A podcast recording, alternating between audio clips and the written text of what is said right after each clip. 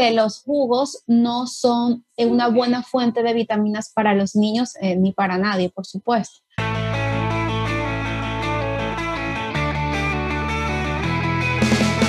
Hola a todos, bienvenido al podcast Se tenía que decir y se dijo. Yo soy Diana de Chile y junto a mi amigo Edvier de Puerto Rico somos los anfitriones de este espacio. Aquí conversaremos principalmente de temas de nutrición y metabolismo y haremos un esfuerzo por traducir al español y en formato sencillo todo el universo de información tope de línea que existe en este ámbito. Somos dos ingenieros que hemos experimentado en nuestros propios cuerpos y queremos poner a disposición estos resultados para que ustedes puedan tomar decisiones informados. Este podcast es únicamente para entretención y difusión de nuestras opiniones personales no constituye práctica de ninguna disciplina ni consejo médico profesional. El uso de esta información, opiniones y experiencias es responsabilidad de cada uno de los lectores y oyentes. Todo lo conversado en este espacio no constituye ningún tipo de diagnóstico ni recomendación. Los que nos escuchan deben siempre consultar con un profesional competente y calificado del área de la salud. Sin más demora, los invito a escuchar el episodio de hoy.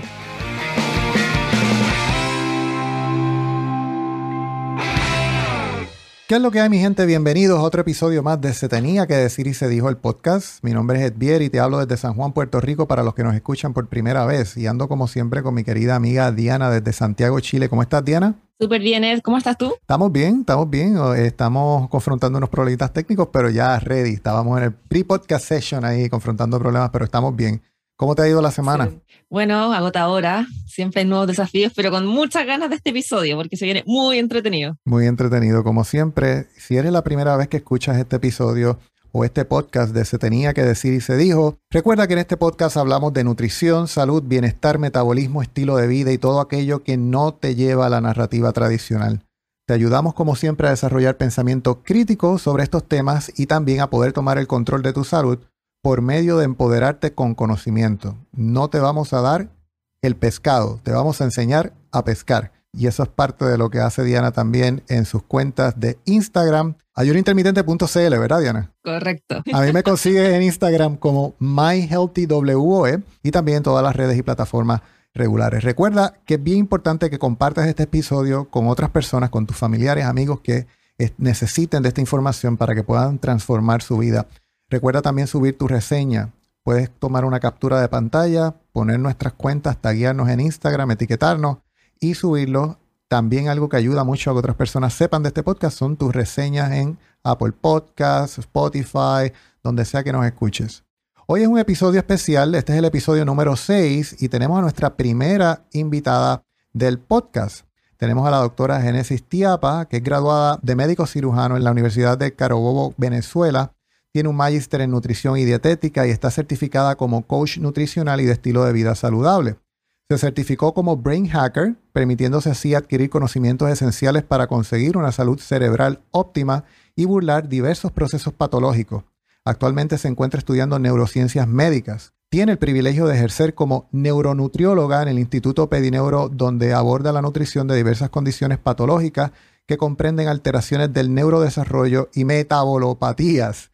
Adicionalmente, está por iniciar un proyecto pionero en su especie que tuvo el placer de diseñar con su madre dirigido a desarrollar neuroplasticidad adulto. Ella ha estudiado a profundidad la cetosis nutricional y también formas de restricciones de carbohidratos. Tiene dos certificaciones y mucho estudio autodidacta. Cursó estudios superiores sobre el enfoque clínico de este tipo de manejos nutricionales y de su conmitante abordaje metanutricional para fines terapéuticos. Hoy puede ver grandes resultados porque ha aprendido de grandes. Asimismo, le apasiona la inmunonutrición y el estudio científico exhaustivo de la misma.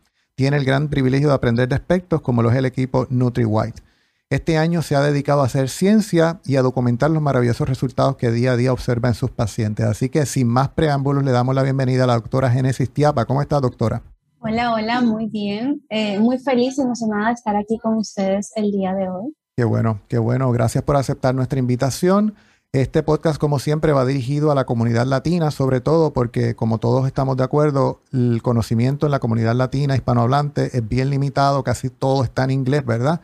Y pues bueno, entendemos que esta información es sumamente valiosa para personas que no comprenden el inglés y que les prefieren eh, la información en su idioma natal. Así que para mí es un privilegio tenerte aquí con nosotros en este podcast. Wow, yo leí eso, esa, esa autobiografía y esto no, es, esto no es una autobiografía de un doctor marraqueta. O sea, esto es una autobiografía de una doctora que es competente, que es lo que siempre hablamos, que usted busque un médico totalmente competente en el área de la nutrición. Y es interesante porque hay muchas cosas ahí. ¿Nos, podías, ¿Nos podrías, por favor, hablar un poquito de tu trasfondo y cómo llegaste a este mundo?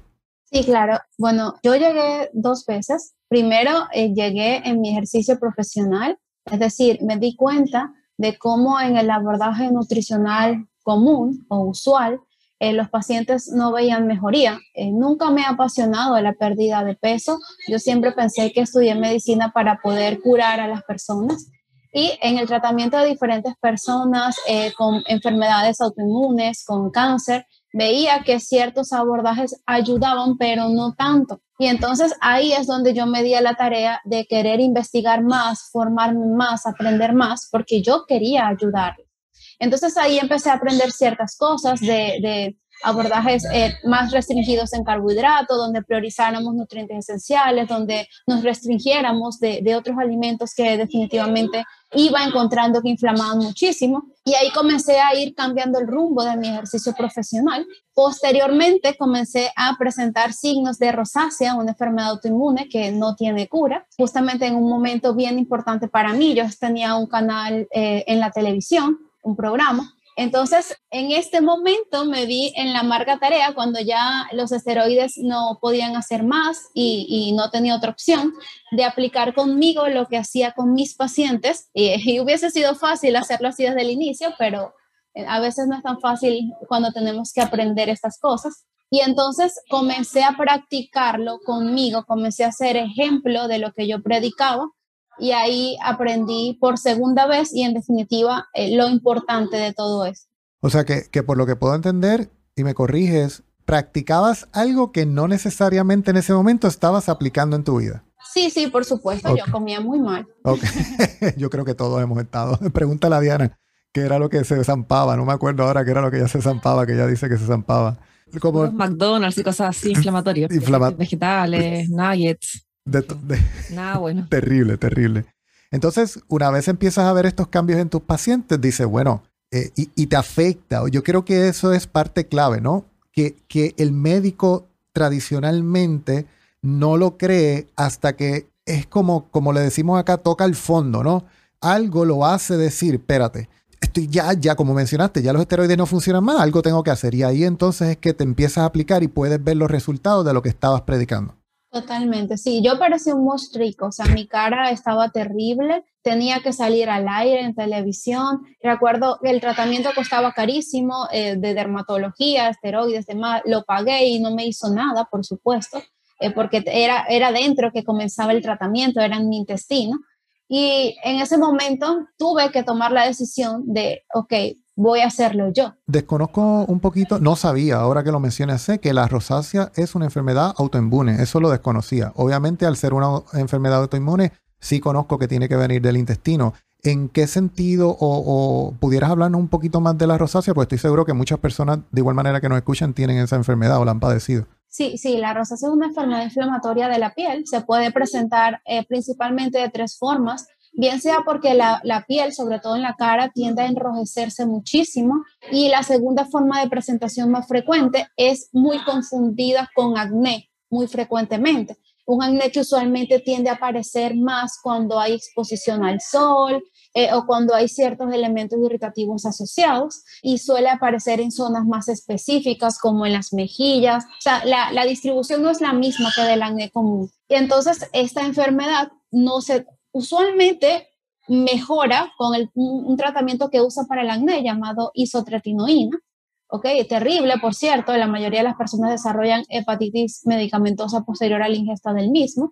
Eh, yo también lo desarrollé, tenía la TGO en mil, gracias. Pero se dice que no tiene cura, como se dice lo mismo de muchas enfermedades autoinmunes pero he tenido la experiencia con pacientes y conmigo de cómo eh, cuando comenzamos a trabajar desde intestino, a mejorar todo lo que es la forma de cómo el intestino responde a ciertos alimentos, a las proteínas inflamatorias contenidas en ciertos alimentos, cuando mejoramos hiperpermeabilidad intestinal, cuando mejoramos o optimizamos los procesos de desintoxicación de nuestro cuerpo y sobre todo cuando dejamos de ingerir tanta basura.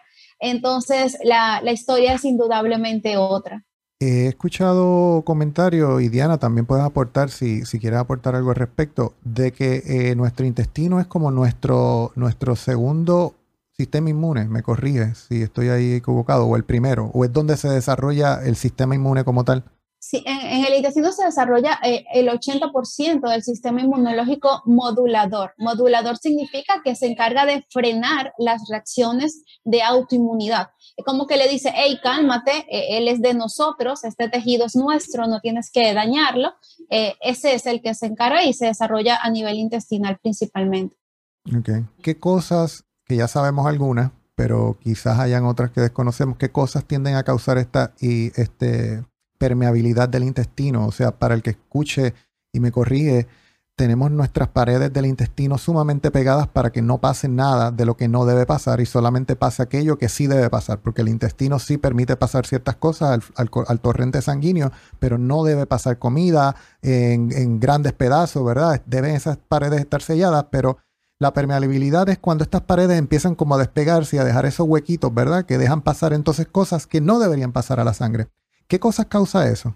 Sí, sí, de hecho por eso hablamos de hiperpermeabilidad, porque sí hay cierta permeabilidad, son uniones eh, estrechas intercelulares, pero como tú dices, el problema está cuando se exagera en ese espacio. Principalmente el consumo de prolaminas, todas, bien sea la gliadina del gluten, bien sea la avenina de la avena, bien sea la ceína del trigo, puede ser también la del arroz. La del arroz usualmente es la más distinta, la del gluten. A algunas personas no les genera esto, pero a la mayoría sí. Puede ser otras proteínas inflamatorias como las leptinas de las legumbres. El estrés, eso eh, es algo que causa muchas cosas y que bueno, es algo que a veces es difícil de, de modular, ¿verdad? Génesis? Sí. ¿La caseína también podría aportar a eso?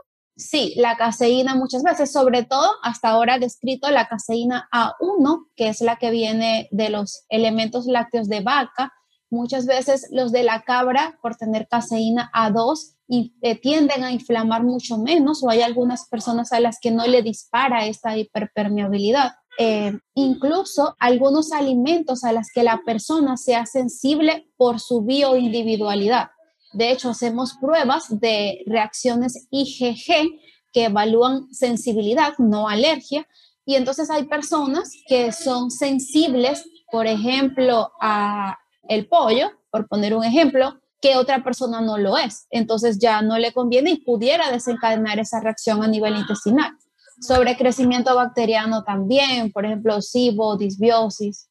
Había escuchado eso que menciona particularmente esta mañana en un podcast del doctor eh, Carlos Jaramillo, donde personas que no son sensibles a un alimento, de momento se ponen sensibles a la naranja, al pollo, y empieza ese alimento a causarle reacciones tipo alérgicas o intolerancias, ¿no? Y dice, pero es que yo toda mi vida he comido esto sin problema y ahora no puedo. Eso es, o pudiera ser, ¿verdad? Con los exámenes que estás hablando, hiperpermeabilidad del, del intestino. Sí, básicamente según lo que yo he podido ver, eh, un intestino inflamado realmente puede presentar una reacción adversa ante cualquier cosa. Es como, por ejemplo, cuando dicen que hacen las pruebas de las alergias, a ver, ¿a qué tú eres alérgico? Y te sale lo mismo, el colorante, el polvo de no sé dónde, el, este insecto, pero es que un sistema inmune que está hiperactivo porque un intestino no está saludable, va a desencadenar aumento de histaminosis ante cualquier cosa que tienda a presentar.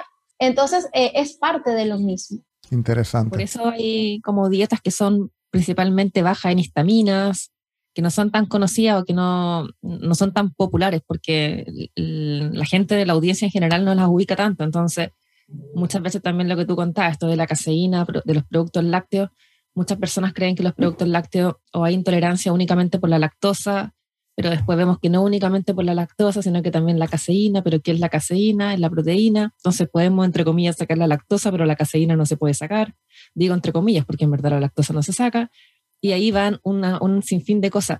Yo tengo curiosidad, Génesis, en preguntarte qué es lo e, en donde los pacientes tienen más, como, son más incrédulos, porque muchas veces te, pueden, lo que decía Edvier, oye, pero si yo toda la vida he comido esto, ¿cómo ahora me está haciendo mal? ¿Cómo la leche me va a hacer mal? ¿Cómo los frutos secos me van a hacer mal? Y suma y sigue. ¿Qué, es lo que tú has visto de, en la parte clínica de aquello donde hay más resistencia al cambio o como se, se ven incrédulos las personas? Porque obviamente es raro escuchar ahora hasta en esta altura, a esta altura de nuestras vías que todo, entre comillas, nos puede hacer mal, siendo que venimos comiendo años de esta forma. ¿Qué es lo que tú has tenido la posibilidad de ver? Y bueno, principalmente dos cosas. Primero, que las grasas animales no son malas, por supuesto, cuando vienen de un adecuado animal. Y segundo, que los jugos no son una buena fuente de vitaminas para los niños eh, ni para nadie, por supuesto. Eh, es lo que más genera rechazo. Eh, el tercero, por, por, poner tres, es sobre los cereales como la avena mm. principalmente, que la mayoría la tienen en un altar. Y el hecho de, de yo tratar de explicar de que realmente no está cargada de nutrientes ha sido una de las cosas más complicadas que me ha tocado. Doctora, dijiste algo ahí que, que yo creo que muchos se están desmayando en este momento. O sea, has mencionado y voy a mencionar avena, legumbres, jugos. Esta es la narrativa tradicional de lo que encontramos. Y yo estoy seguro que en cualquier parte del mundo, o vamos a ponerlo, bueno, no quiero exagerar, en la gran mayoría del mundo encontramos las mismas recomendaciones. La avena es saludable, las legumbres son saludables porque aportan proteína y el jugo es saludable porque aporta vitamina C. Y me estás diciendo que este tipo de cosas, particularmente la avena, pudiera causar inclusive hiperpermeabilidad del intestino, ¿correcto? Sí, de hecho, fíjate que eh, en los niños dentro del espectro con trastornos del neurodesarrollo, una de las cosas que hemos podido identificar es que el intestino también tiende a estar permeable e inflamado como en las enfermedades autoinmunes. Entonces, muchas veces quienes los tratan le dicen, ok, deja gluten y caseína y te quedas con lo demás. Y como le dicen deja gluten, ellos dejan solamente el trigo y come una alimentación cargada de maíz, de avena y de arroz y por supuesto no mejoran. Y en el Instituto Neurológico donde estoy, pudimos observar que desde que eliminamos esto, los niños comienzan a mejorar en sus estereotipias, comienzan a tener más atención, más comunicación con su medio externo e incluso niños que no hablaban comienzan a tener intención comunicativa, comienzan a emitir sonidos, a, buscar hablar. Y esto con tan solo... Impactante. Eso sí, es, es, sumamente impactante. O sea, eso con dejar este tipo de alimentos que nos han vendido como saludables. Sí, de hecho muchas veces también lo de las legumbres lo recomiendan porque tiene mucho hierro. Y pasa como con la avena que tiene mucha proteína, supuestamente, muchos aminoácidos. Y fíjate que la gran mayoría de mis pacientes mejoran el perfil férrico y los marcadores de la salud de glóbulo rojo, volumen corpuscular medio, concentración de hemoglobina corpuscular media y hemoglobina corpuscular media cuando dejan las legumbres. Y Porque claro que tiene hierro eh, cuando tú lo ves en la fundita, pero cuando tú lo comes, la gran cantidad de, eh, antinutrientes hace que no se absorban las vitaminas y el hierro, ni de que tiene él, ni que tiene lo demás que come. O sea, nuevamente resultados versus mitos. Totalmente. claro, tiene esta, estos pseudo superalimentos están cargados de cosas buenas que no se puede absorber ninguna, porque como están cargados de antinutrientes, en verdad queda cero y ni siquiera en cero, sino que quedamos en negativo porque lo malo sí lo absorbemos y nos daña. Eso es lo peor de todo, que si pudiéramos sencillamente no absorber el que tienen, pues perfecto, está bien, un beneficio neto cero, pero aquí hay beneficio neto negativo. Totalmente. De hecho, ahora mismo yo eh, pienso mostrarlo. O sea, voy a, voy a hacer el blog, así como hice un blog de la avena y voy a mostrar cómo desde que en una alimentación, sin cambiar más nada de la alimentación, solamente agregando legumbres, ese perfil se altera, se modifica en sentido negativo y posteriormente al quitarla, cómo vuelve y se coloca en óptimas condiciones. eso que mencionaste sobre los niños y cómo vuelven a tener intención comunicativa, ¿pudieras brevemente explicar por qué eso sucede? Porque ahí desconozco totalmente por qué pudiera eso suceder. Sí, fíjate, eh, cuando tenemos un trastorno del neurodesarrollo, realmente eh, se habla de que tiene causas multifactoriales.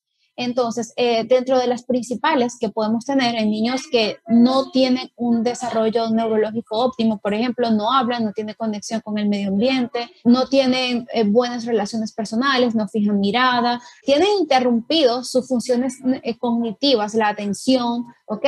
Entonces, dentro de las principales causas que se han descrito sobre esto, tenemos en primer lugar trastornos metabólicos. Y como bien sabemos, cuando una célula que, eh, bueno, era, el punto de este post, hablar de más allá de la, de la energética, de la termodinámica, cuando una célula genera energía, necesita mucho más que combustible, porque cada reacción enzimática que se produce en el ciclo de Krebs necesita ciertos parámetros para que ocurra de forma óptima. Entonces, cuando es, la célula está dismetabólica, es decir, ella está produciendo energía, pero de la forma inadecuada, entonces pueden producirse alteraciones de este tipo y está mucho más que avalado eh, por muchísimos estudios. Otra de las teorías que se han planteado en estos trastornos es que tiene un proceso de clearance hepático ineficaz. La biotransformación que ocurre en el hígado no ocurre de manera efectiva. Y entonces cada cosa que le agregamos que le sobrecargue de toxinas lo va a empujar más hacia ese trastorno del neurodesarrollo.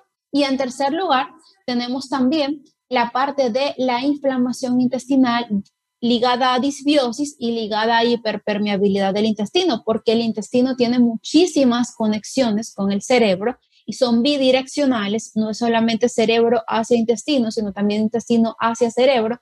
Y entonces toda esta inflamación, de hecho, metabolitos de, de la degradación, perdón, de bacterias y también de hongos, como por ejemplo metaldehído que produce la cándida, entonces, eso viaja también hacia adentro, hacia por las uniones intercelulares que están inadecuadas y entonces produce también alteraciones. Se produce alteración de neurotransmisores, como por ejemplo la serotonina, y entonces eh, casi siempre vemos los mismos patrones y casi siempre cuando tratamos esto, vemos la misma evolución, que es bueno.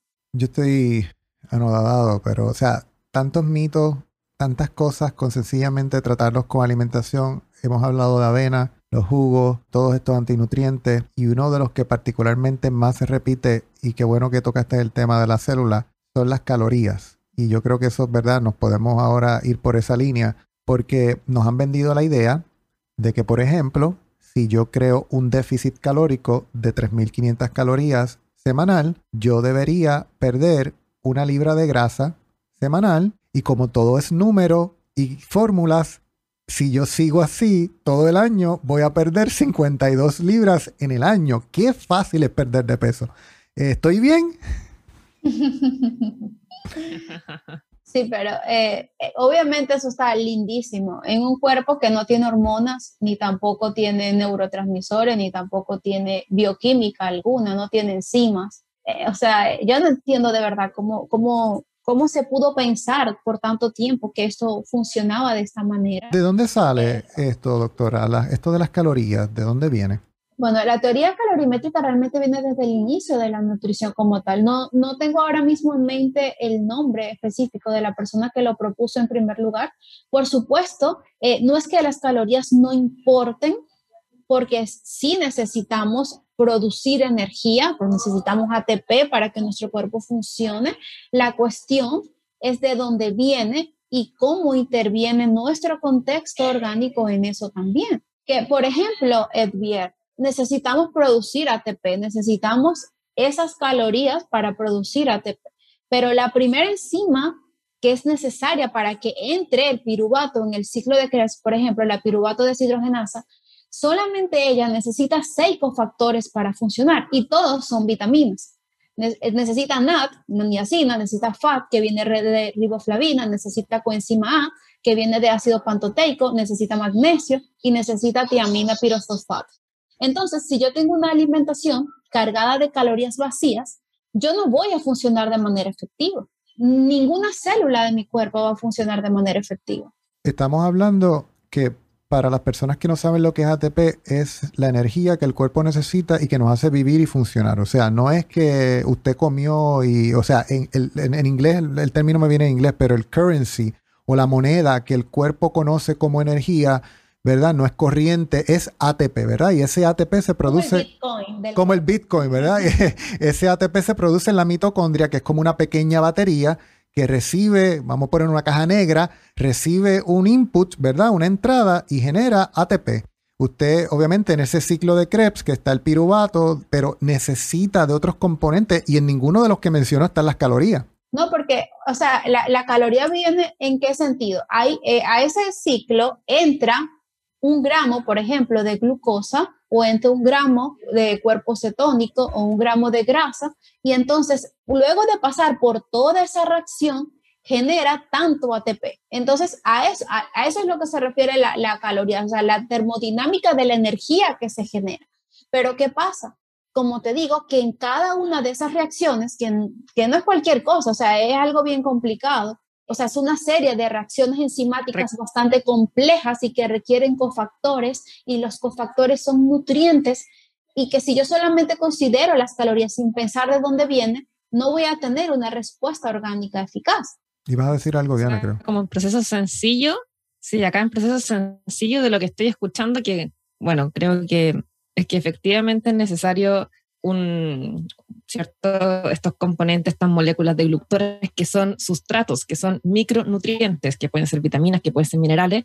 Y si comemos simplemente o nos alimentamos con una ingesta únicamente de glucosa vacía, sin nada, ok, perfecto, vamos a tener calorías suficientes, pero van a haber muchos procesos que van a estar fallando porque van a estar debilitados por la ausencia de los otros cofactores que son necesarios en todo esto. Entonces, sería solamente mirar una cara de las dos caras que tiene esta moneda. De hecho, no son dos, son bastante más, pero supongamos que son solamente dos, porque creo que es bastante más complejo. Si fueran solamente dos, estaríamos mirando solo una. Y son 20, no sé cuántas son, pero muchas. Entonces, no tiene mucho sentido. Suena lindo, románticamente, suena lindo, calorías entran, calorías salen, pero tú bien dijiste, Génesis, que estos son procesos hormonales. Y eso es lo que la gente creo que, que no entiende, porque tampoco es tan sencillo de entender todo lo que los últimos tres minutos que estuviste hablando eran palabras algunas raras para algunos de las personas que nos van a estar escuchando, pero lo que tienen que saber creo que es eso, es son muchos, muchas variables, muchos sustratos involucrados y pensar que la teoría de la calorimetría funciona únicamente con glucosa es estar omitiendo, obviando, decidiendo no incluir algo que también es relevante en todos estos procesos. Y pudiéramos decir que 100 calorías, voy a poner al de pan, van a generar la misma respuesta en, el, en la célula que 100 calorías, por ejemplo, de carne roja? Sí, por supuesto que no. Como, como dice, eso también influye muchísimo. O sea, realmente si, si pusiéramos nosotros tratar de describir todas las caras de la moneda. Entonces, primero tenemos la cara de la deficiencia enzimática por falta de micronutrientes, cuando solo consideramos calorías. Segundo, tenemos la cara de que no estamos considerando la esencialidad de esas calorías, como lo acabas de mencionar tú, porque el pan no tiene ningún nutriente esencial y los que tienen no se absorben. Eh, la carne roja está cargada de nutrientes esenciales, por lo menos los aminoácidos esenciales los tiene todos, tiene la mayoría de los minerales y esenciales, tiene muchas vitaminas esenciales. Y entonces esa condición es importante porque lo que no es esencial pudiese ser bueno en ciertos casos, pero básicamente se va a almacenar. En cambio, lo esencial se va a usar para formar tejido, para reparar tejido. Entonces, eso también lo estamos dejando por fuera cuando solo contamos las calorías. Y otra cara de la moneda sería la parte hormonal, como decía Diana. La parte hormonal también la estaríamos dejando fuera porque de hecho algo que yo quise mostrar en el autoexperimento que hice de la avena es que yo comí la misma cantidad de carbohidratos, o sea, era la misma cantidad de calorías y de macronutrientes en avena y en plátano verde y clara de huevo, que fue lo único que me permitió hacer la equivalencia para que quedara exactamente igual. Y mi glucosa subió más con la avena que con lo otro. O sea que no solo importa ni siquiera que sea la misma distribución de macros, porque hay gente que también te dice, no, lo importante al final del día es que tú cuadres tus macros y tú tengas tanto de carbohidratos, tanto... Y no, no es así. Las hormonas y cómo responden influyen muchísimo. A mí me parece que ha sido un problema de meter la matemática en la nutrición y dejar afuera la bioquímica. Porque... es un problema de que a nosotros nos encanta la simplicidad. Así como esa simplicidad de que tú comes grasa y la almacenas, Es la misma simplicidad que aplicaron a lo de las calorías. Queremos hacer algo complejo, sencillo, y es imposible porque nuestro cuerpo son sistemas complejos físicamente hablando. ¿Qué sucede cuando, ahora que menciona eso, me, me puso a pensar que estamos en un, en un ambiente, por lo menos en la gran mayoría de los países desarrollados, en las que tenemos exceso de comida, y estoy haciendo los signos de, de, comillas, ¿verdad? Tenemos exceso de comida, pero tenemos una deficiencia nutricional.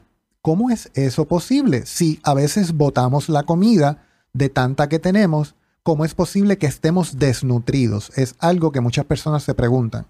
Fíjate que de hecho, o sea, cuando nosotros leemos un poquito de antropología de la alimentación, vemos que anteriormente, antes de la era industrial, las personas que presentaban sobrepeso era un sobrepeso de abundancia, porque comían muchísimo de lo que les nutría. Pero en los últimos años, las personas que más presentan obesidad de forma importante son las personas de escasos recursos económicos. Y es porque lo más barato es comprar calorías vacías todas las cajas del súper, el súper tiene como cinco pasillos que vende exactamente el mismo macronutriente de diferentes formas. La galleta, el cereal, el pan, eh, todo es lo mismo. Si, leemos la etiqueta es lo mismo, pero presentado de distintas maneras. Y lo peor es que esto encabeza la base, la pirámide nutricional de la mayoría de las personas. Y ahí está la respuesta. Ahí está la respuesta a por qué estamos actualmente obesos y malnutridos al mismo tiempo. Es la dicotomía que siempre digo existencial. Tenemos trigo que lo tenemos que añadir vitaminas y minerales y utilizamos el mercadeo para decir, compra esta caja de cereal porque tiene vitamina B o porque tiene vitamina C y es bueno para tu niño el desarrollo, pero le, le retiraste todos sus nutrientes al procesarlo y se los vuelves a añadir en la caja. ¿Por qué no compráis un pedazo de carne que tiene todo lo que está agregado en esas otras cajas de basura inflamatoria. Porque tapa arterias y te hace daño, dicen. Entonces, puede, ahorita mencionaste algo, las calorías, y es que siempre nos vamos a lo extremo, ¿verdad? Puede ahora alguien decir, no, yo escuché en el podcast que las calorías no importan. ¿En qué sentido entiendes tú que las calorías sí importan?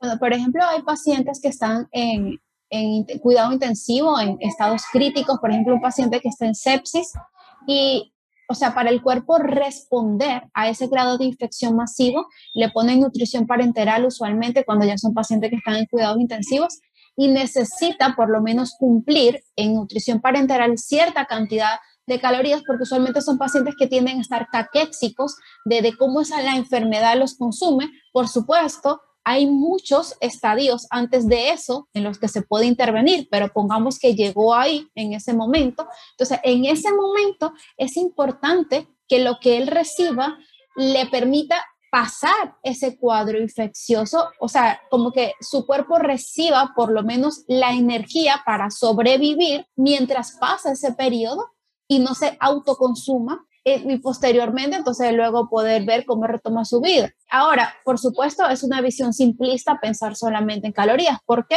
es mi visión y, es una de, las cosas que quisiera dejar como, como legado en, algún momento de mi vida, o, si no, por lo menos eh, entusiasmar a alguien para que lo haga. Eh, yo estoy segura de que si a ese paciente de cuidado intensivo que está en una sepsis masiva y en caquexia, no solo se le suministran calorías, sino se le suministran calorías adecuadamente pensadas, él pudiera no solamente recuperarse y sobrevivir, sino tomar un estado de salud óptimo. ¿Qué, tipo de calorías se le suplen a estos pacientes cuando están en esa condición? Se le suplen eh, aminoácidos, se le suple dextrosa, eh, o sea, carbohidratos mayor, eh, sobre todo, sí, sobre todo la mayor proporción es de dextrosa y se le proporcionan ácidos grasos omega 3 eh, en cierta cantidad, pero básicamente ácidos grasos de los que usualmente se recomiendan en los estándares nutricionales convencionales. O sea que básicamente se le están dando los tres, los tres macronutrientes de una manera ya procesada, digerida, para que el cuerpo sencillamente los pueda absorber, ¿correcto? Sí, sí, sí. Ok. Y cuando mencionas que estás segura de que si se le diera otra, ¿qué, otra cosa pudiera, o sea, pudiera dársele? Porque entonces estos pacientes no, no entiendo yo, ¿verdad? No, no pueden comer normal como comeríamos nosotros, ¿no? No, no, no. Bueno, yo se pudieran desarrollar fórmulas parenterales mejores. Se pudieran desarrollar fórmulas que sean menos inflamatorias, mejorar la distribución en la que se administran las mismas. Por ejemplo, yo en la mayoría de los casos estoy en contra de esa destroza endovenosa. Yo he tenido pacientes eh, con epilepsia refractaria controlada las crisis que no lograban con cuatro medicamentos distintos que llegó a tener una infección respiratoria, lo ingresaron, lo hospitalizaron, la doctora no quiso entender que la madre le dijo que no le pusiera destroza y desde que cayó la primera gota de destroza, el paciente comenzó a, convulsionar nuevamente. Entonces, es parte de, de esa visión simplista que te estoy comentando. Yo no entiendo algo. Si de los tres macronutrientes que existen, hay solo uno, un grupo que no corresponde a a un macro esencial, ¿cierto? Porque tenemos aminoácidos esenciales, tenemos ácidos grasos esenciales y no existen los carbohidratos, el azúcar esencial no existe. Entonces no tiene intuitivamente mucho sentido que esta fórmula que se la administra tenga en mayor proporción aquel macro, que es el único que no es esencial en el cuerpo. ¿Qué sentido tiene eso? Totalmente, llenarnos de, como te decimos, de energía barata, que se gaste rápido, pero que podamos tenerla allí automáticamente desde que le quitaron la dextrosa al paciente, yo dije, le pusieron salina y empecé a, indicarle que le suministraran NCT en aceite de coco cada dos horas. El paciente mejoró muchísimo. Génesis, tengo una pregunta. O sea, en este caso en que está, está otro, este otro pseudo profesional que no hizo caso por las razones que sean, no sé, con qué cara mira al paciente y después dice, oh, perdón, lo siento, mi ineptitud y me, mi falta de conocimiento te generó un cuadro epiléptico que en realidad podría haber sido evitado, pero una disculpa al menos, habiendo que, viendo realmente que cometió un error. No, lo que pasa es que él hizo lo, lo correcto, o sea, lo que nos enseñan que está bien. El protocolo. Sí, ese es el problema. Eh, yo pienso que uno de los peores problemas que pueden cometer con cualquier persona, y lamentablemente lo cometen con nosotros, es que no, no es lo que nos enseñan es que nos enseñan que eso es lo correcto y que no hay otra alternativa de pensamiento. Y entonces ahí es donde erramos. Y obviamente entiendo que todo médico tiene que dejarse llevar por el protocolo, aunque el protocolo podamos tener diferencias de opinión de si debería ser realmente el protocolo o no debería serlo. Al menos en primera instancia. Creo que si después se ocurre algo con el protocolo, después se pueden probar otro, otro tipo de tratamientos, pero en segunda instancia, no en primera instancia es difícil, o sea, es, difícil. E, exacto, es difícil desde el punto de vista médico decir yo quizás sé que esto no necesariamente es lo mejor, pero tengo que seguir el protocolo por cualquiera que sea la razón. Y bueno, ya luego, si, si te salvaste bien y si no, pues puedo intentar lo otro. Que tenía una pregunta, eh, Génesis, referente a esto de, de las calorías. ¿Qué sucede cuando entramos en dietas que son restrictivamente calóricas y que estamos cada vez limitando este tipo de calorías que consumimos, porque parte de lo que yo argumento con estas personas que piensan, yo igual que tú pienso que las calorías sí importan en el contexto debido, no estoy totalmente en contra de las calorías todo hormonas, eh, tampoco estoy, eh, ¿verdad? Todo calorías y nada hormonas, pienso que hay que estar ahí en el medio, pero ¿qué sucede con estas personas que se van en dietas restrictivas de 1500 calorías, de 1000 calorías, a medida que continúa, porque la gente dice, ah, pero es que a mí me funciona porque yo he bajado de peso a medida que eso sigue, ¿qué pasa con el, lo que es el, metabolismo y cómo va reduciéndose poco a poco hasta que cada vez se hace imposible poder llevar una, porque tendrías que reducir las calorías a 100 libras o hacer más a 100 calorías o hacer mucho más ejercicio? ¿Qué pasa ahí? Sí, bueno, básicamente lo que tú acabas de mencionar, el metabolismo es una especie de ahorro energético a base de modificaciones importantes, sobre todo en las hormonas tiroideas, que son las que controlan la tasa metabólica basal. Y por supuesto llega un momento en que esto no es efectivo, a menos de que se reduzca más y más y más. Y se condena a la persona a una vida lenta y triste porque, o sea, esa caída de la tasa metabólica basal mantenida en el tiempo no puede permitir que nadie pueda vivir una vida óptima. Ahora, ¿cuál es el problema? Que el someternos a esto por tiempos prolongados no solamente genera este deterioro en la tasa metabólica basal, sino que conlleva a una pérdida de masa muscular importante y el músculo es totalmente un órgano metabólico que debemos cuidar como un baby porque eh, es lo que va, o sea, es nuestra defensa en muchos momentos cruciales de nuestra vida. O sea, el músculo va a hacer frente a nosotros para que podamos alargar el periodo de osteopenia, osteoporosis, el músculo va a hacer frente a nosotros, reduciendo periodo de hospitalización por cualquier causa, y hay estudios que lo demuestran. El músculo produce BDNF, factor neurotrófico derivado del cerebro, que genera neuroplasticidad en adultos y estas dietas que restringen calorías de forma masiva se lo comen.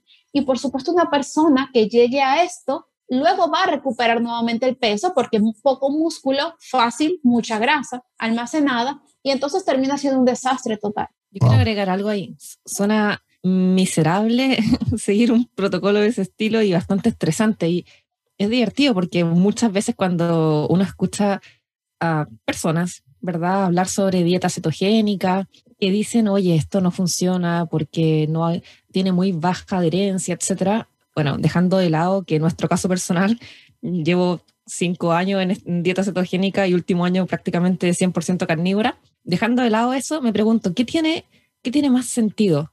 ¿Seguir un protocolo en el cual puedes comer ilimitado de ciertos alimentos que son de alta densidad nutricional sin pasar hambre, quedando lleno, satisfecho cada vez que terminas de comer, o, o estar contando calorías, estresado, pasando hambre y en el fondo estar limitándote constantemente. Entonces, no, no veo cuál es, por qué tendría que tener menor adherencia un protocolo en donde tienes cierta completa libertad en comer alimentos que son nutritivos para ti.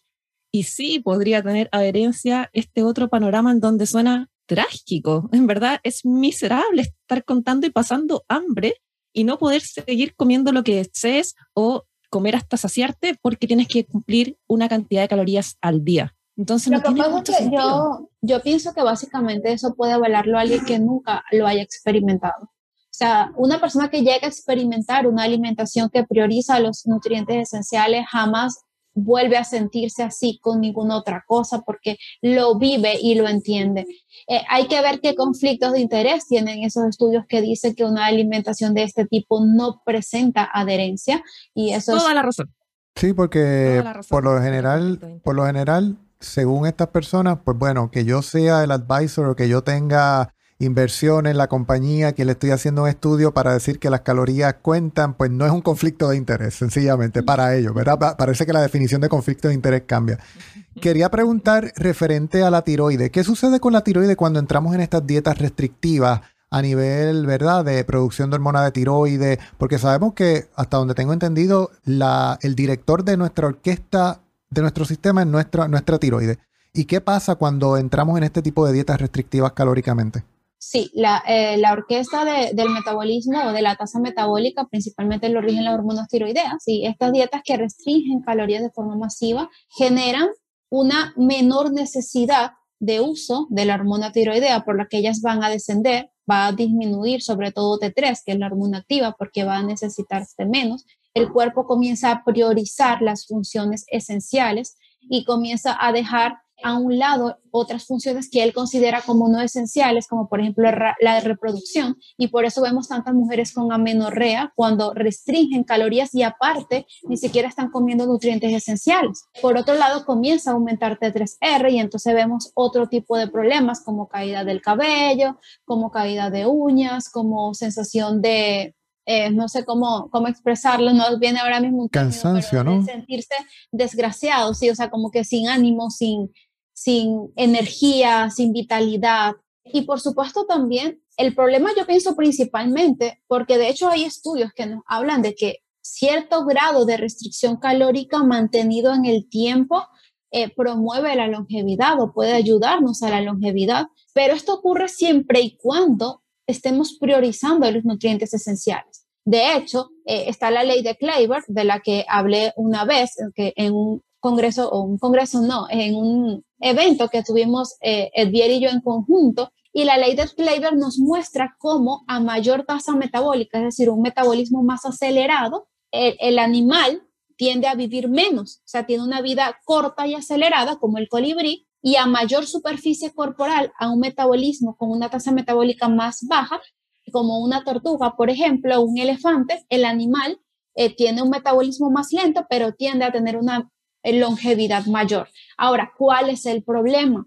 Que en este caso en el que estamos hablando, primero, son restricciones calóricas masivas. Segundo, están desprovistas de nutrientes esenciales porque yo puedo generar una pequeña restricción que priorice los nutrientes esenciales y la persona va a estar muy bien. Entonces, esa es la diferencia. Y aparte, como te digo, o sea, cómo influye eso a nivel muscular, a nivel neurológico, porque el, cerebro, lo decía Linus Pauling, es uno de los órganos que más se afecta ante restricciones de nutrientes, y no estoy hablando de calorías, y las dietas hipocalóricas comunes están desprovistas principalmente de nutrientes.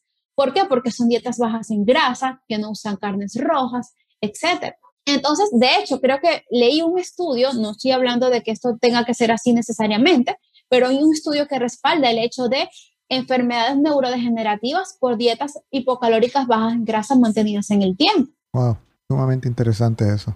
Quiero agregar una pequeña, un pequeño paréntesis, porque Génesis, tú mencionabas cuando veía el tema de las hormonas que se ven cambio en la, en la T3R, dijiste. Te refería a la T3 reversa, ¿cierto? Sí, sí, sí, sí.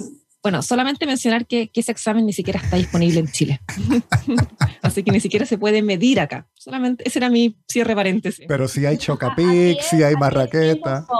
Aquí es bien costoso y usualmente no se indica. Simplemente nos guiamos por los signos clínicos que expresan esto y ya sabemos que ese metabolismo es un desastre y que hay que hacer reparaciones urgentes. Así que cualquier persona que nos esté escuchando, yo estoy seguro que el 90-95% de personas que nos escuchen muy probablemente son mujeres que tiende a caerse el cabello, se sienten desganadas, miserables, no tienen energía, le da frío en las extremidades, eh, están pasando hambre, por más que comen, tienen mal humor.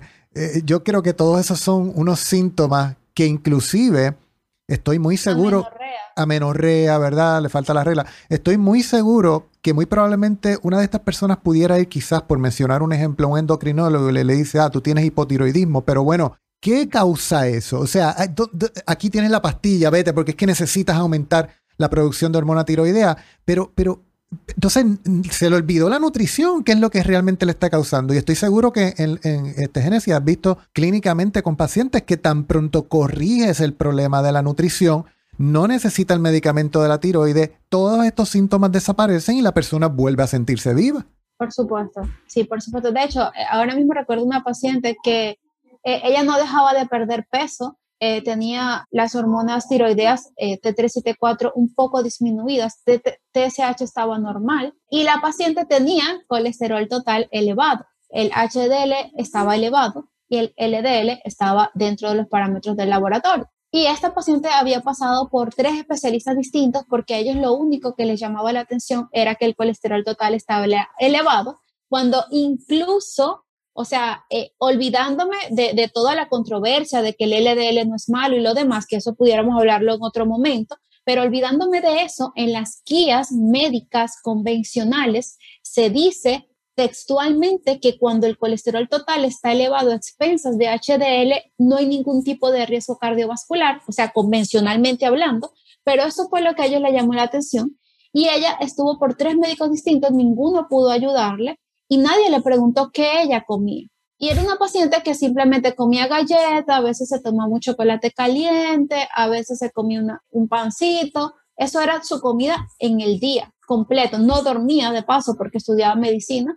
Y por supuesto todo esto me habla mucho más que una simple analítica. Y desde que nosotros corregimos todo eso, todo se normalizó. Ella comenzó a ganar peso, o sea, estar un peso normal y su vida mejoró sustancialmente. Yo de verdad me cuesta creer a veces esas cosas y, estoy seguro que hay miles y miles y miles y miles y miles de historias similares que nunca logran dar con el problema precisamente porque las preguntas que hay que hacerlas no se hacen en el momento correcto. En la experiencia que has tenido con pacientes, yo creo que es un tema que podemos quizás tomar en, en estos minutos últimos que nos quedan.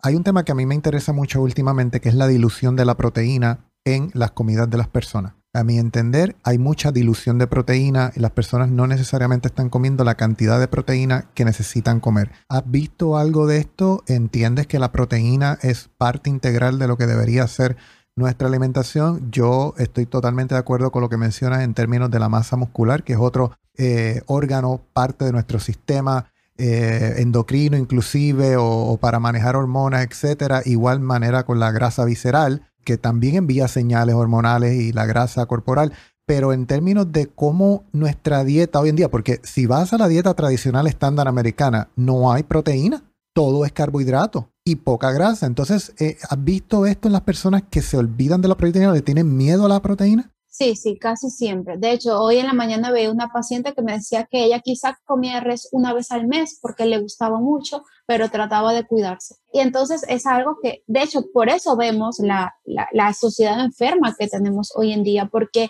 estamos comiendo más, más alimento que no nutre y estamos comiendo menos de los que nutre que son esenciales para nuestro organismo, porque eh, me gustaría hacer énfasis en lo que hablaba en un inicio, cada reacción enzimática, cada apoenzima necesita una coenzima, que es un nutriente, para convertirse en una holoenzima y poder hacer lo que está buscando hacer. Y todas las reacciones en nuestro cuerpo, básicamente la mayoría, son enzimáticas. Generar energía es enzimática. Crear proteínas son reacciones enzimáticas. Formar músculo ocurren reacciones enzimáticas. Entonces, si nosotros comemos una alimentación que no tenga nutrientes esenciales, como por ejemplo los aminoácidos que son esenciales y hay otros que son condicionalmente esenciales, entonces, ¿cómo vamos a poder tener salud? Es imposible. Me siempre me llama mucho la atención, eh, ahora que mencionan eso, entonces yo creo, y creo que es un comentario bastante en el, en el medio,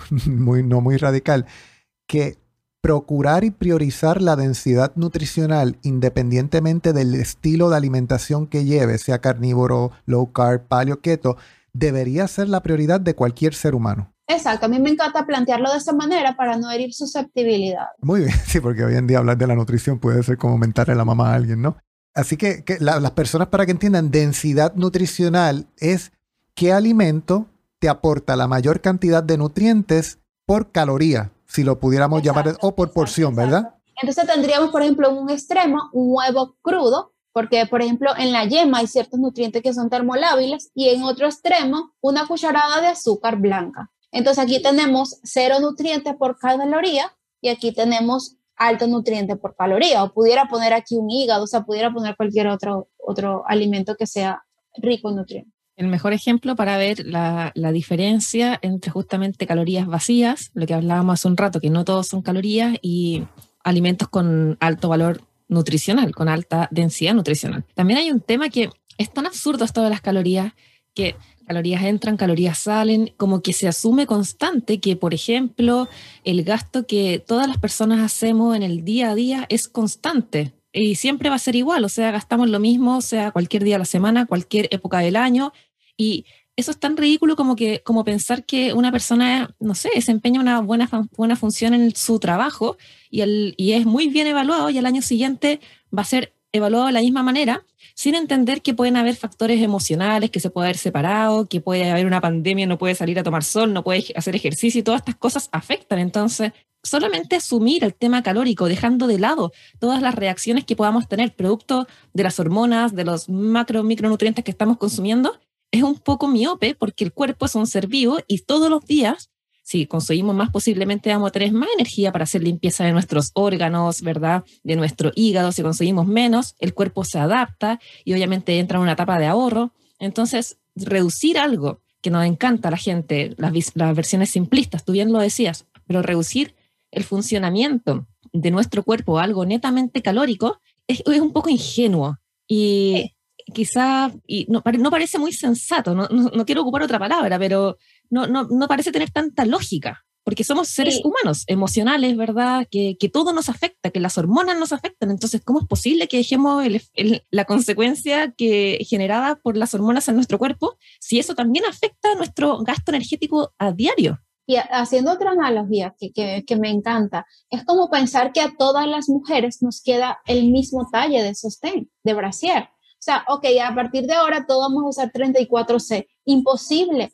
O sea, somos diferentes y somos diferentes desde pequeñas hasta grandes. Es lo mismo, o sea, querer encajarnos. Y otro ejemplo de esto son las dosis diarias recomendadas de vitaminas, que, que básicamente nos dicen, no, es que tú no necesitas comer tanto hígado, por ejemplo, porque sobrepasa la cantidad de vitamina A y entonces la dosis diaria recomendada es tanta, pero es que esas son las dosis diarias recomendadas para quién? Porque somos bioindividuales, somos diferentes interpersonalmente e intrapersonalmente también. Yo no soy la misma persona, por ejemplo, de ayer que no pasó consulta que hoy que sí tuve que trabajar todo el día. Y aparte, esa es la dosis mínima requerida para no tener una enfermedad carencial. No es la que necesito para que todas mis enzimas estén óptimas y para tener una vida óptima, una salud óptima. Entonces, esto debe bioindividualizarse. Eso, eso mismo iba a comentar referente a lo que le llaman en inglés el RDA, ¿verdad? Que es el Recommend Daily Amount o lo que sea. Eh, estas cantidades son para sobrevivir, para que un ser humano sobreviva, pero no necesariamente para que un humano esté optimizado y no queremos sobrevivir, queremos sentirnos bien y óptimos. Igual. Y fíjate que eh, nosotros somos la única especie que sobrevive la reproducción. Creo que hay otro, eh, otro mamífero que también lo hace, pero pocos años después. Pero del resto somos la única otra especie que sobrevive la etapa reproductiva. ¿Y esto qué conlleva? Esto conlleva que en ese momento en que nuestro cuerpo ya no prioriza que nos reproduzcamos, entonces nuestros requerimientos de nutrientes, por ejemplo, se vuelven mucho mayor para, poner, para poder no ir en un declive masivo de nuestra salud, que es lo que usualmente vemos. Y entonces esa dosis diaria recomendada tampoco nos habla de eso. Es que lo que pasa es que esto es una ironía porque estamos en la moda, en la, estamos ¿verdad? en los tiempos en donde las minorías y la individualización de las personas está, está en clamor popular y todo el mundo hay que respetar a las minorías, etcétera, etcétera. Pero cuando se trata de alimentación, one fits all. O sea, uno sirve para todos. ¿Qué, qué estupidez es esa? No, entiendo. O sea, para todo lo demás, no, minorías, que esto, que el grupo de aquí, que el grupo de acá, y suma y sigue. No voy a, no, voy a poner a numerar cada uno para que no nos baneen el podcast, pero para esto, para alimentación, que es lo más importante, no, uno sirve para todos. Y es la recomendación mundial. Independientemente de dónde vivas, cuál sea tu antecedente, cuáles sean tus condiciones. y algo, exactamente, y algo que no llegamos a tocar, inclusive que lo mencionaste ahorita, Diana, en parte, y que lo voy a mencionar ahora, no solamente las condiciones que cambian a diario, pero el efecto termodinámico de la comida. Yo puedo consumir 100 calorías de proteína y no voy a recibir necesariamente 100 porque parte, un 25 30% se pierde en digerir esa misma proteína. Entonces, la teoría de las calorías no toma en consideración el efecto termodinámico. Entonces, eh, eh, ¿cómo, cómo, cómo? Es ilógico, sencillamente es ilógico. Antes de culminar, eh, doctora, yo creo que para cerrar sería bueno, hemos hablado muchísimos temas muy interesantes por demás, hemos ido de aquí para allá y yo estoy seguro que las personas pueden llevarse muy buena información. ¿Qué puedes resumir o puntos importantes que entiendes que personas se deben llevar de lo que dialogamos hoy referente a bien sea la flora intestinal, las calorías, la densidad nutricional? Eh, bueno, principalmente eh, quizá hacer un, pequeño, eh, una pequeña síntesis de, de lo que venimos hablando, de que cuando solo pensamos en calorías y que el cuerpo solamente es energética, estamos olvidándonos de la inclusión enzimática de la inclusión de nutrientes, o sea, de, la importancia de que sean priorizados, estamos olvidándonos también de cómo nuestro cuerpo responde a los diferentes alimentos, de la absorbilidad del nutriente, no todos se absorben de la misma forma, de la ingesta de antinutrientes, estamos olvidando también incluso la termolabilidad de muchos nutrientes cuando cocinamos ciertos alimentos entonces estamos teniendo una visión simplista de un sistema complejo como lo somos nosotros. Entonces es importante que podamos ampliar nuestra visión y ver más allá. Lo que comemos no solamente va a funcionar para que generemos energía, combustible, sino debe funcionar para ayudarnos a millones de cosas más hasta que tú te despiertes un día con ganas de salir adelante y ser una persona exitosa y alcanzar metas en eso influye tu alimentación. Y si no estás haciendo así, no estás teniendo la mejor alimentación. Y por último, el hecho de que indistintamente de lo que comas, debes priorizar los nutrientes esenciales si quieres por lo menos tener una vida con salud promedio en el tiempo que, que vayas a vivir. A mí me gusta priorizar, por lo menos a mí en lo individual, proteínas, grasas y último carbohidratos. Esa es como que la manera donde lo veo. En mi caso particular, estoy tratando de poder crear masa muscular, que no es nada fácil. Eh, priorizo proteínas siempre, las grasas siempre busco las saludables y carbohidratos por último, pues no son esenciales, los utilizo a discreción cuando entreno, eh, cuando me siento que los deseo, sencillamente es como que algo más de deseo realmente que de necesidad. Algo que... También me encanta hacerlo así, o sea, porque obviamente los carbohidratos, como dijimos, no son esenciales. Correcto. Pero a veces nosotros requerimos un poquito más que lo esencial. Así como nos encantaría eh, más del sueldo mínimo, no siempre con el sueldo mínimo es suficiente, a veces hace falta ciertas cosas más. Por supuesto, eh, cuando siempre mantenemos la consideración de no inflamación, de, no, evitar antinutrientes, de priorizar nutrición, etc. Estoy muy de acuerdo. Diana, ¿algo que desees añadir para culminar? No, yo estoy muy contenta porque en general termino los podcasts enojadas con todas las conversaciones que tenemos, pero esta vez estoy muy contenta porque me encanta conocer doctores competentes que en el fondo me hacen creer que existe una luz de esperanza en este mundo perdido. Así que muy contenta, Génesis, de que hayas compartido con nosotros tu experiencia clínica, este tiempo, de verdad como que me, me, aporta a mi alma y me llena de felicidad y optimismo y algo de esperanza también. Así que en verdad termino este podcast, pero con el corazón rebosando alegría y con ganas y un poquitito más de esperanza la que tenías antes. Totalmente de acuerdo con Diana también. Eh, eh, doctora, ¿dónde te pueden conseguir eh, en tus redes? Si puedes anunciar, no sé si tienes algún programa que de igual manera deseas anunciar para que las personas conozcan, no sé si haces consulta remota, este, vamos a dar el tiempo para que lo pueda expresar. Sí, puedes conseguirme en arroba dra.tiapa, también tengo una web www.doctoratiapa.com. Hacemos consulta vía remota, trabajamos, eh, bueno, mis líneas principales de, de, experiencia, de abordaje son la parte de la nutrición para condiciones autoinmunes, para poder cambiar el curso de la enfermedad, nutrición para eh, enfermedades neurodegenerativas y para afecciones del neurodesarrollo y también para enfermedades metabólicas. Sin embargo, también trabajamos con nutrición durante embarazo, nutrición complementaria, porque no tienen idea de lo fácil que es cuando lo hacemos bien desde el principio, cuando tenemos un niño que está aprendiendo a comer lo que debe, eh, es brutalmente bueno. Y entonces trabajamos vía remota. Acá en Santo Domingo estoy en, en la Torre Profesional Corazones Unidos, estoy en Centro de Ginecología y Obstetricia y estoy en la eh, el edificio profesional de la clínica Abel González que está en Gasco. Pero nada, estamos a la orden. Cualquier duda, cualquier inquietud, pueden escribirme por DM. Eh, yo estaré encantada de poder ayudar. Wow, eh, no sé cómo puedes, aparte de eso, eres madre, esposa, tienes familia y bueno, la vida es complicada. Sí, yo a veces me canso.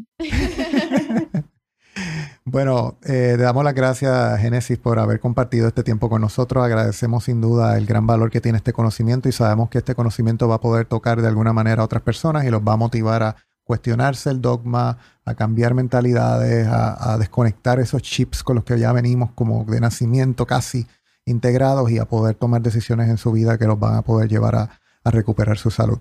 Gracias por este tiempo. Sin duda, si estás escuchando este episodio y llegaste hasta aquí, la información que tienes es excelente. Sabemos que otras personas se van a beneficiar. Recuerda que, como siempre, por favor, comparte este episodio con otras personas, llévaselo a tus familiares, amigos, deja reseñas. ¿Qué te pareció el episodio de hoy? Si encuentras que alguien realmente lo necesita, envíaselo por WhatsApp. Haz todo lo necesario por ayudarnos a compartir este conocimiento. Estas plataformas que utilizamos como podcast y redes sociales no siempre le gusta este tipo de mensaje, así que necesitamos que por favor nos ayudes a poderlo llevar a otras personas y eso solamente lo puedes lograr tú. Bien importante que me consigues a mí en mis redes sociales como MyHealthyWOE, también consigues a Diana como ayunointermitente.cl. Este podcast está siempre auspiciado por myhealthyWOE.com, que es una tienda online aquí en Puerto Rico para los que nos escuchan de Puerto Rico y Estados Unidos, dedicada a la venta de productos sin azúcar y bajos en carbohidratos, cero grasas inflamatorias, bien importante eso productos de calidad, productos que pueden aportarte, que no son necesariamente la base de una nutrición densa, pero que ayudan a brindar alternativas saludables comparado con lo que hay afuera. Bien importante que siempre nos sigas en todas las redes, Facebook, Instagram y comparte por favor este episodio. Gracias por el tiempo, chicas. Que me cuidan y que tengan bonita noche. Un abrazo, muchas gracias a los dos. Bye bye. Bye.